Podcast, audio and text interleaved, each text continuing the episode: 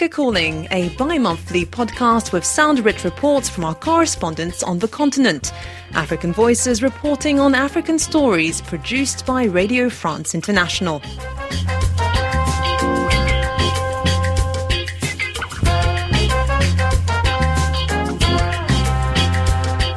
Hello and welcome to our season 2, episode 20 of the Africa Calling podcast on June 10th, 2022. I'm Laura Angela Bagnetto. We have a number of stories from the African continent this week, including how 3D printing is revolutionizing Nigeria's manufacturing sector. Plus, we'll take a look at a spike in kidney disease in the Gambia and what one former footballer is doing about it. And in Kenya, elephants eating farmers' crops adds to the food insecurity. Find out about one novel way to keep elephants out of farms. And finally, don't forget our special song at the end. Africa Calling. In Nigeria, 3D printing is a technology that has the capacity to change the world. The technology mimics regular paper printing where computer aided design is sent to a printer for direct manufacture. 3D printing is already a part of large manufacture design workflows in the West. But how is 3D printing shaping out in Nigeria? From Lagos, Samuel Okocha reports on how one company is aiding clients via 3D printing and what it means for Nigeria's manufacturing sector. With his 3D printer switched on, engineer Akinwole Akinpelu is seated in front of his computer screen as he prepares a 3D model that has been designed for printing, or better still, manufacturing. I'll load it up in the um, the 3D printing software, which is called a slicer. Um, so that is what will determine how it will be manufactured, how the actual object to be manufactured. So in terms of what density are we using, what resolution are we using, things like that. Um, so once the file is prepared, I'll send it to the machine and the manufacturing starts. Akinwole won't really want to disclose what or who the 3D design is specifically intended for, but the model looks like a thick, slim ruler he has now sent it to the machine and production with a 3D printable plastic has started. So what essentially is going on here is the machine is taking the raw material, passing through this long tube and into the nozzle. Now the nozzle is heated up to 230 degrees, which allows it to melt the material. And once it's melted, it becomes molten. And as the head is moving, it's just um, re- releasing the molten material into the desired shape based on the model. So once it fills up all these gaps, this uh, print head will move up one layer and then the process repeats itself over and over again until you have like a solid object. From his workshop in Lagos, Akinwole runs his own agency, Stampar 3D, which he says aims to bring the emerging and exciting world of 3D printing to the Nigerian market. While clients in engineering and manufacturing form a major part of his customer base, Akinwole says he often gets orders from a wide range of industries, including fields like medicine. I get requests from surgeons that, that you know they, they use 3D printing to make cutting guides to help them within the surgery. So I know um, teaching hospital here in Lagos and Ibadan regular clients of mine. They'll just send me the cutting guide or maybe the specific details of the patient. And then, you know, we get that 3D printer, send it back to them, and then it aids in the surgery that they're about to perform. Uh, I think one one of the surgeons actually said it saved them about six hours of of uh, surgery time. So the the adoption has actually been been really widespread. At this workshop, technicians build inverters that store electricity. For many households and businesses, inverters have become part of the solution to Nigeria's electricity crisis. They are often charged using solar power or power from electricity distribution companies. Once they are charged, inverters then serve as backup for the shortfall in power supply. Fadil Ojifinni, a mechanical engineering student in his final year at the University of Lagos, got involved with 3D printing after he started work here. He says troubleshooting is part of his job. I always try to find a way to integrate my skill set from mechanical to electrical. So whenever I have a very complicated part, like now, you know, we're customizing here, we are building the things in house.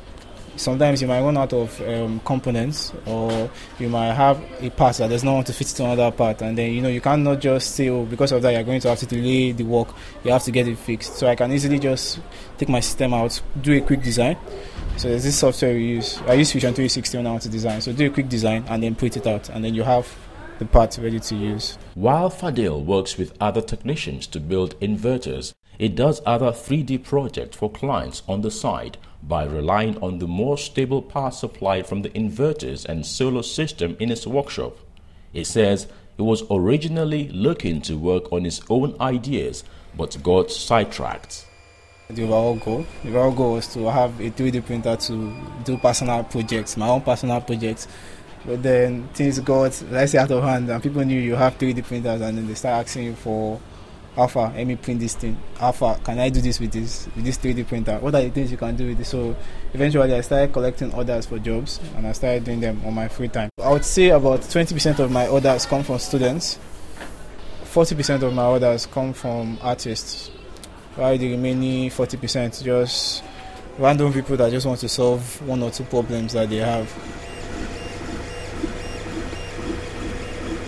Back at Stampar 3D, Akinwole says young people are gradually driving the adoption of 3D printing in Nigeria, potentially increasing the country's manufacturing capabilities in the coming years. Akinwole explains 3D printing can make virtually anything, big or small. Whether a 3D printing serves as the most cost effective is assessed on a case by case basis. That said, with more people going into 3D printing, the reliance on crude methods and imports will reduce, boosting local manufacturing. The biggest trend in the space is more and more young guys, maybe out of university, uh, they're getting these uh, smaller machines and then they're starting to print for their local circle. So, which is always an excellent way to start.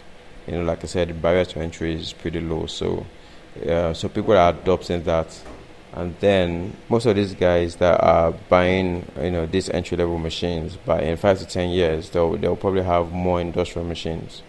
Uh, with that they'll be able to service higher level of clients.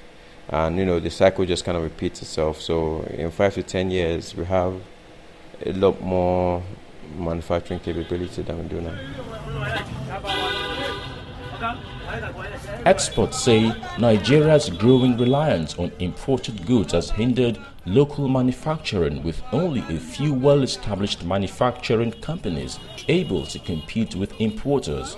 But 3D printing is offering a useful option to local manufacturing, and this can become a backbone for local startups to develop homegrown solutions.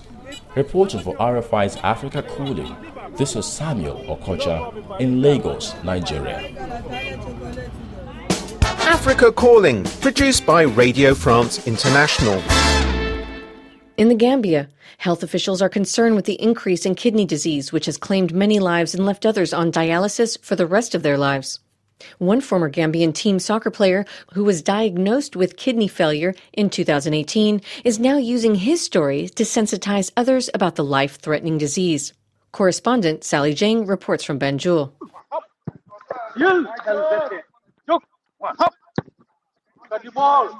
It was almost a successful international soccer career for John Bass. The footballer was on the verge of realizing his dreams of becoming a professional player in Europe.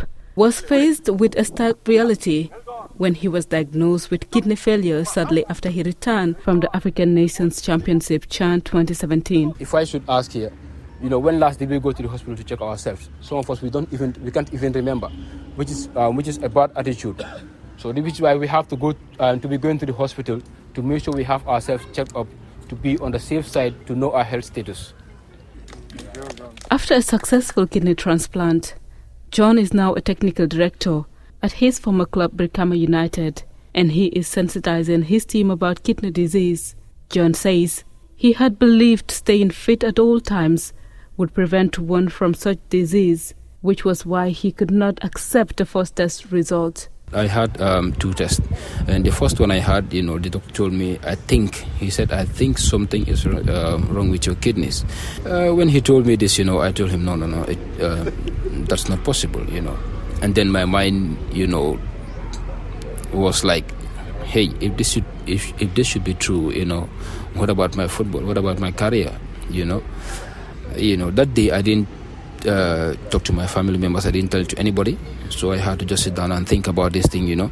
But reality hit him hard when he realized he had no option but to treat the life changing disease. He speaks on how overwhelming it was at the time. I went to the hospital with my mom with the hope that, you know, I will go and then we will come back home and then look for possible ways of having my treatment. So when I got to the hospital, you know, I had to be detained at the hospital because they said that I needed to start dialysis immediately. So there was no going back home for me. I had to stay to the, um, at the hospital. You know, it was just crazy. Within one hour, you know, people people came rushing to the hospital to know what is really wrong with me. You know, I was receiving calls from everywhere because it went viral, and then it was it was really quick. You know, everything happened so fast. You know and then I was receiving calls. You know, at the end I stopped receiving calls because that was, you know, kind of harming me. It was it was not helping me. So because it was difficult for me to talk to people and then tell them what is going on. You know, everybody thought, you know, now uh, you are at that level. You know, and the next thing is we are seeing you, you know, going to Europe and then realize your dreams. So why this now? This is the dialysis unit of the country's main referral hospital in Banjul. Dialysis is the process of removing excess water and toxin from the blood in people whose kidney can no longer perform these functions naturally. Patients come three times weekly, while some are being treated, others wait outside for their turn. The process lasts at least four hours. John spent four months here. Maire Jatta is one of the nurses at the unit. She says Sometimes they are overwhelmed with patients because people only come to hospitals when their condition is at its worst. You know, yeah, we have limited number of beds here, and the number of patients that we have every day is, is like it's in, in the increase, and we still have the same number of beds that we have been having for the past five years. Like we have 14 beds in the whole ward, in the whole unit. We see 14 patients at a time. That means other patients have to wait extra hours. For most of the cases that come here, they're already in kidney, they are already in end stage. Most of them. It's rare to see someone come and say, I want to check this and that. They only come when they have symptoms. And when those symptoms are there, already there's already a problem. It's difficult for patients to live longer compared to the West. And sometimes the patients themselves, they even give up because they won't come for dialysis. Normally, patients should be going to the hospital three times a week. But Jatta says they get tired of constantly going to the hospital and eventually stop coming regularly. According to WHO 2020 data, kidney disease death reached 2.07% in the Gambia, higher than the 1.38% in 2018. Babucarr Jagne, a nephrologist, told Africa Calling that poor diet is one of the causes of increasing number of kidney disease patients. He says People with pre existing conditions like hypertension and diabetes are also at higher risk of chronic heart disease. Our food is very salty. Um, average Gambian diet, um, especially the modern Gambian diet, has a lot of salt. Um, you've, we've seen high a rise in obesity. People are getting gain weight, uh, even children. I mean, unlike before, when we were worried about malnutrition, like children are not getting the weight, we've all realized that on, on average, we're having two to three people presenting to the emergency room with complications of something that has to do with kidneys. We know we have um, environmental, we have genetic predisposition, we have the fact that there's a rise in non-communicable diseases Several health reports show dialysis patients are known to be highly susceptible of heart problems because when the kidneys can no longer function well, the heart does most of the work to circulate blood. This can lead to high blood pressure and other heart disease.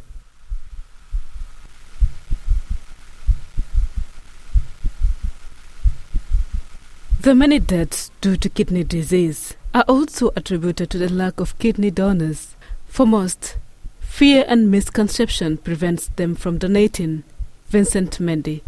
It's John's donor. Not from my family though, but outside they will tell you if you give a kidney, maybe you will not have kids or something like that.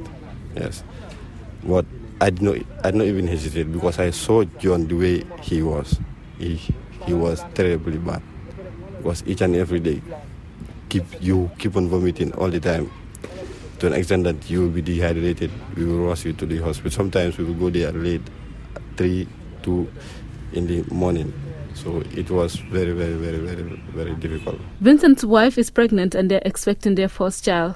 For many footballers like John, transfer deals between one local club to another would be carried out without any medical testing.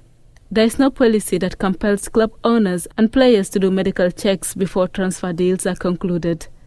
The Gambia Football Federation says it is working on having these policies in place by next season.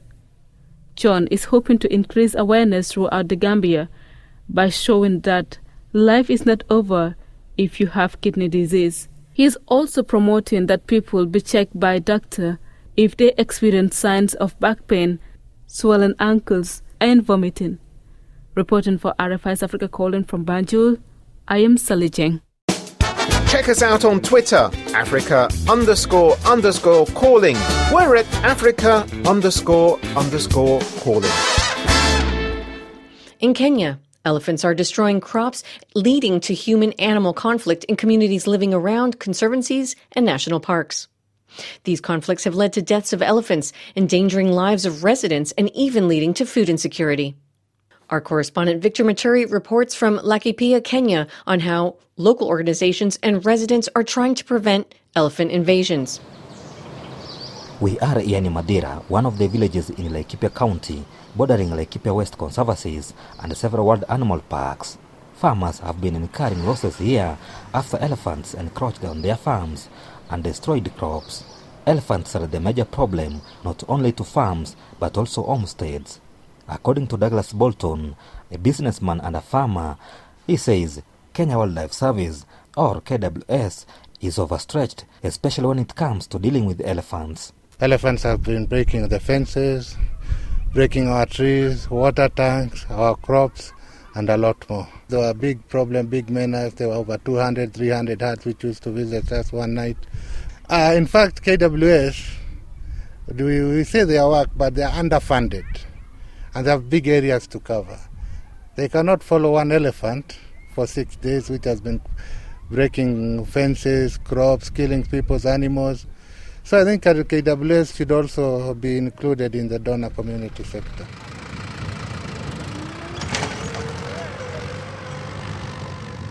Few kilometers from Bolton's farm, Francis Kamau, a large-scale farmer, is busy attending to his farm. Kamau says he had lost several hectares of crops to elephants, leading to huge losses. He says the elephants move freely in the community in the late hours of the night. hizi ndovu zinafikanga kwa hii fensi hapa hapa tu shamba ya mwisho. These elephants come near my farm and stand on the other side of the fence. Yesterday they had to cut the fence, and luckily they didn't enter my farm. Sometimes they don't go through here, but come from the other side and enter our fields to destroy our crops. Ng'ambo ile ingine saa zinakuja zinatuharibia upande wa chini. However, with the help of the government and non-governmental organizations, the community has installed a smart digital fence to keep away not only the elephants but also other wild animals. The smart fence is equipped with modern technologies like cameras and sensors to monitor the movement of animals, restricting the animals from destroying farms. The short elephant fence uses solar power. Alice Mukami, a small-scale farmer, says since the digital fence was erected, she can now cultivate her small piece of land in peace, unlike in the past when elephants used to destroy her crops, thus incurring losses. Mimi nimeishi hapa kama mwaka hamsini. I've lived here for about 50 years. In the past, when we didn't have this fence, we had problems with wild animals, especially elephants. If one elephant sets its foot on the farm, it destroys everything. But now we're thankful because we've expanded our fields and our crops are doing well. I used to grow maize, beans, and potatoes, and everything could be eaten by the elephants. But now with the fence, I'm also growing tomatoes. Let's just say I grow every crop. I urge other farmers who are willing to join us and will expand the crops in this area. Local officials say the human population in this region has grown quickly. It's partly because new people come here to farm, leading to rapidly changing land use and human wildlife conflict. John Mundia, a village elder here at Mathira sublocation, says the introduction of the new digital smart fence is a game changer for the community. He says farming insecurity has attracted larger farms and created employment for locals. sijui hata nielezee raha ile iko na wananchi namna gani. I don't know how to express the joy. They say that whoever installed this fence is our earthly saviour from poverty. If you look around, you can see large tracts of land already planted. No one came to cultivate in the past, but when the fence was installed, it attracted large scale farmers and the village has improved. Secondly, the large farmers have created jobs.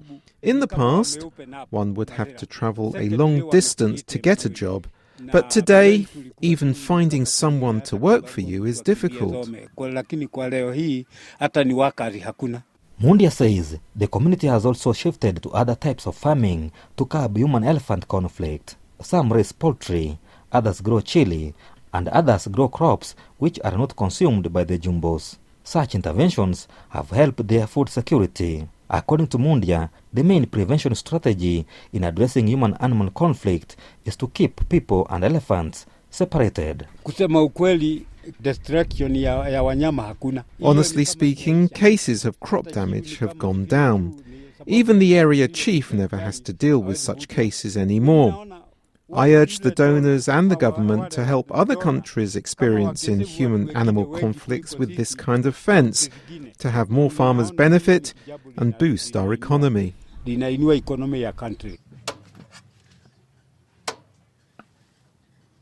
Local non-government organizations such as Space for Giants, in partnership with the Laikipia County Government and the Kenya Wildlife Service, have started the installation of smart digital fences. Beekeeping is another initiative to curb human-elephant conflict, which has led to crop destruction and deaths in the community.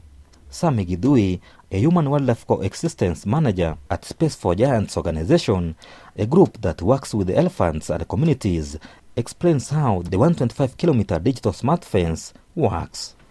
There has been evolution of fences in Laikipia.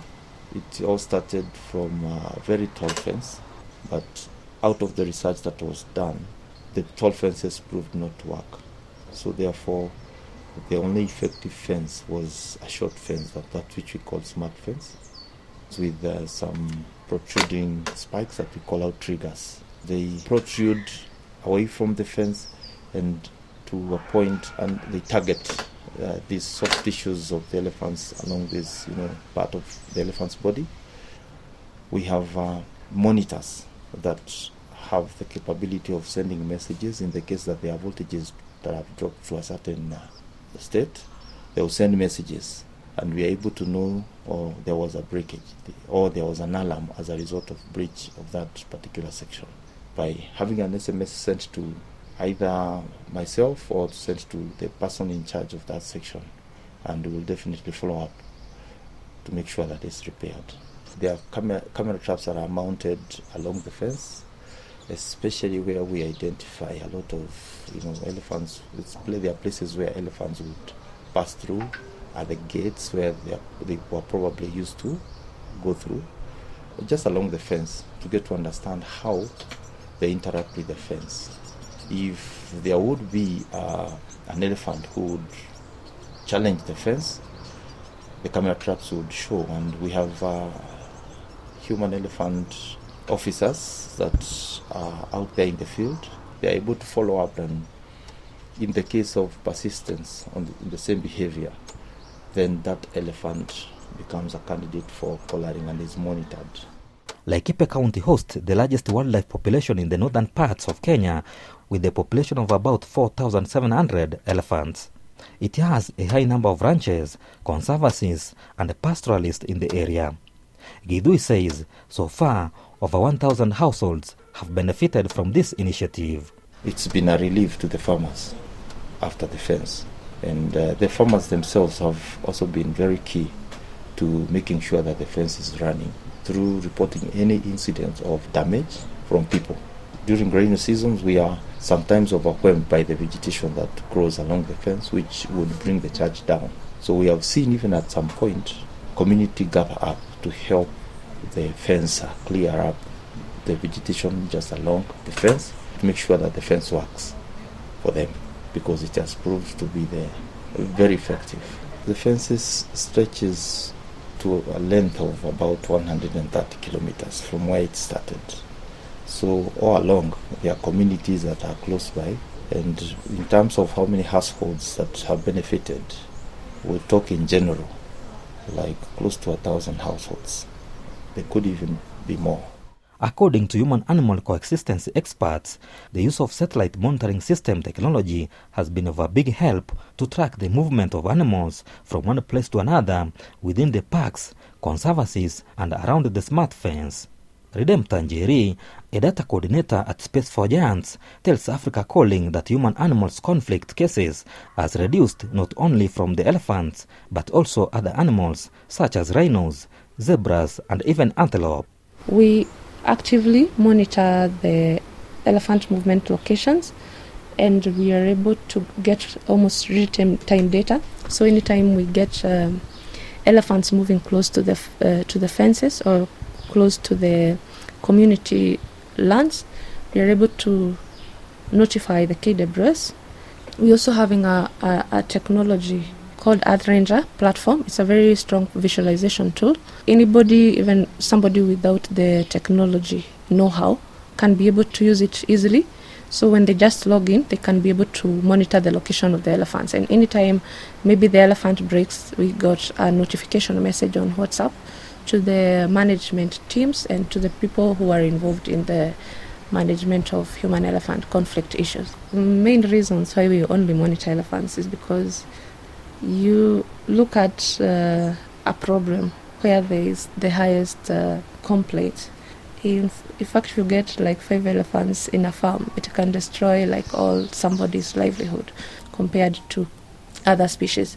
But not to say that the other species are not important as well. When you put a fence, it will actually also help uh, prevent or mitigate conflict with other species with the with the community seen the elephants. Human elephant conflicts are prevalent in parts of Masai Mara National Parks, Nanyuki Conservancy in Laikipia County, and parts of Mwatate Sub County due to their proximity to Tsavo National Park. Communities there are now urging the government and other concerned authority to continue putting more efforts to prevent animals from leaving the parks and conservancy and encroach their farms. Reporting for RFI's Africa Calling, this is Victor Moturi in Laikipia County, Kenya. Africa Calling. We're almost at the end of our program, but we have a special song for you.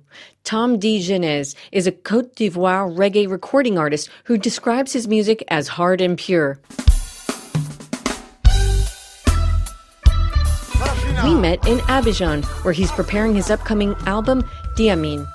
It's not out yet, but he's given RFI the green light for this special exclusive preview of his first single, Paradoxes. If you want more on the meaning of the song, check out the video we shot of him in his recording studio on RFIEnglish.com.